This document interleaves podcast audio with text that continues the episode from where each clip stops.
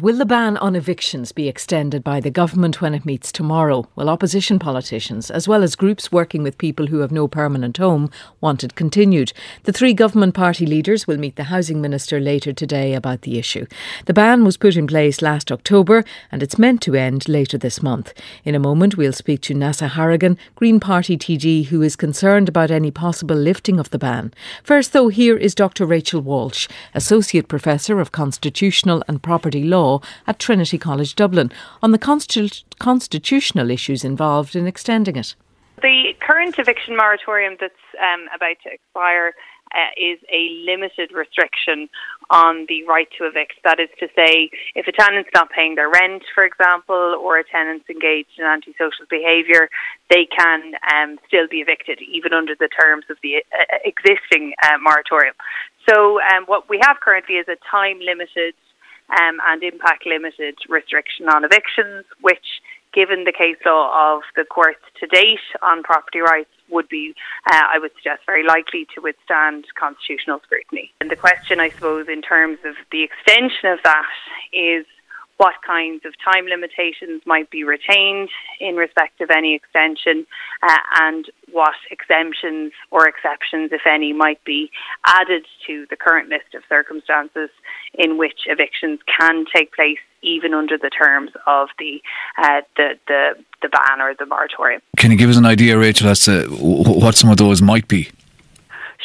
Mean, I suppose something that's been discussed quite a lot in the last week or so has been this question of whether, um, for instance, somebody who has a property in Ireland but has been living abroad and is returning to Ireland and wants to live in that property but it's currently being rented, whether an exception might be carved out for that kind of a situation where somebody could demonstrate, for example, that the property is their exclusive, uh, their principal private residence in Ireland and they need to live in it individually uh, for their own purposes, you know, whether an exception might be carved out for those kinds of situations, for example. That's not to say that uh, a ban that was time limited under the, the the the kind of scheme that we currently have would necessarily not withstand constitutional scrutiny without that kind of additional exception. But the uh, reports in the last week or so have suggested that that's an increasing occurrence, and that seems to be, from a policy perspective, a cause for concern from a government perspective, and that could be addressed through an additional exemption uh, to the ban on evictions. Dr. Rachel Walsh there talking to our reporter Peter O'Connell. Well, as promised, Green Party TD for Dublin Central, Neasa Hourigan, joins us now. Good morning and welcome. Do you want the ban extended?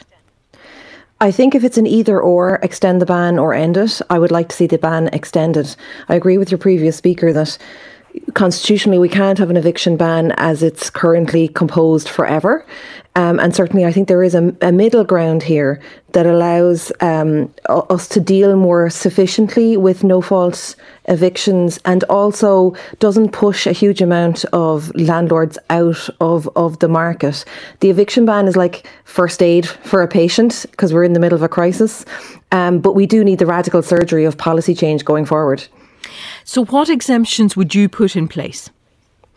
So first of all, I think it's it's important to deal with the exemptions that are there uh, already. So I, I, mean, look, I'm speaking about this from very much the view of Dublin Central, where we have some of the highest levels of homelessness in the state, and we are seeing people who are told they must leave because either the house is um, being put up for sale within nine months, or a family member is uh, moving in, or there is substantial refurbishment, only to find a couple of months later that those things have not happened and they're not being um, given what they are meant to be given, which is first refusal on that property when it comes back into the rental market.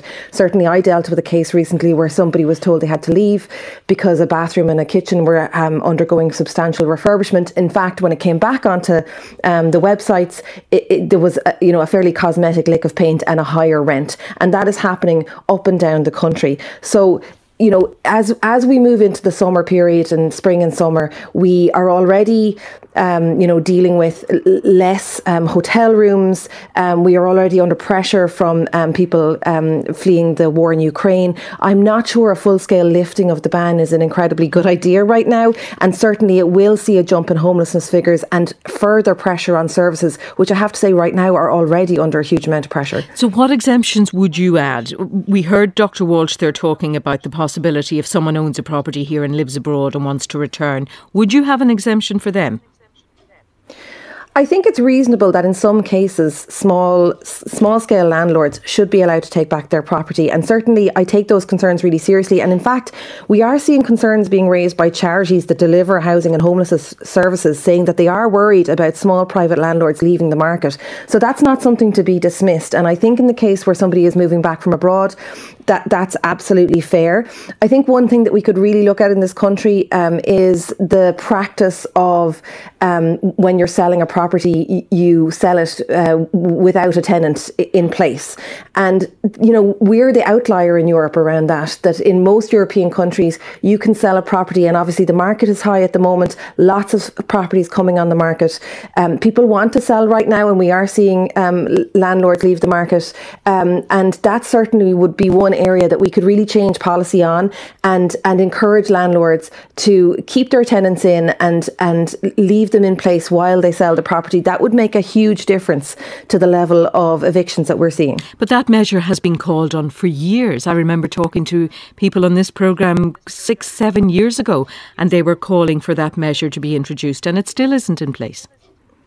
That's absolutely correct, and I suppose now is the moment that if we're if we are going to even bring in an amended eviction ban, now is the moment to do that real serious policy work, that policy change, and actually deal with the tenure issue, deal with tenants' rights, because we are seeing, and, and I have to say, you know, I'm very aware that often the people who come into my clinic have landlords who are at the lower end of the scale insofar as the way they're behaving with the RTB, the way they're um, behaving in terms of evictions, and most landlords want to do the right thing, and we do need to make a space in the sector that allows good landlords to operate in a way that is useful for them and also allows um, you know, the most tenants to have the most amount of rights. Something that the government could also look look at is favourable tax rates for landlords who offer security of tenure. So, you know, we, we have in the legislation a kind of a, a six year rule where you, you accrue rights up to six years and then you can be evicted.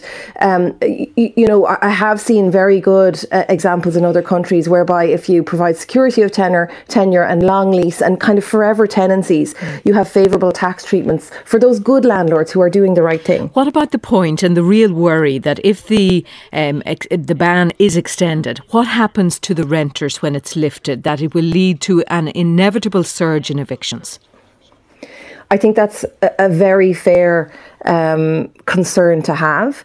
And certainly, you know, our our members recently, uh, uh, you know, within the Green Party, kind of uh, recommitted to the idea of the eviction ban through a motion at Policy Council. And there was a discussion um, around when we do lift it, are we not deepening the problem? And and I think that is a fair criticism.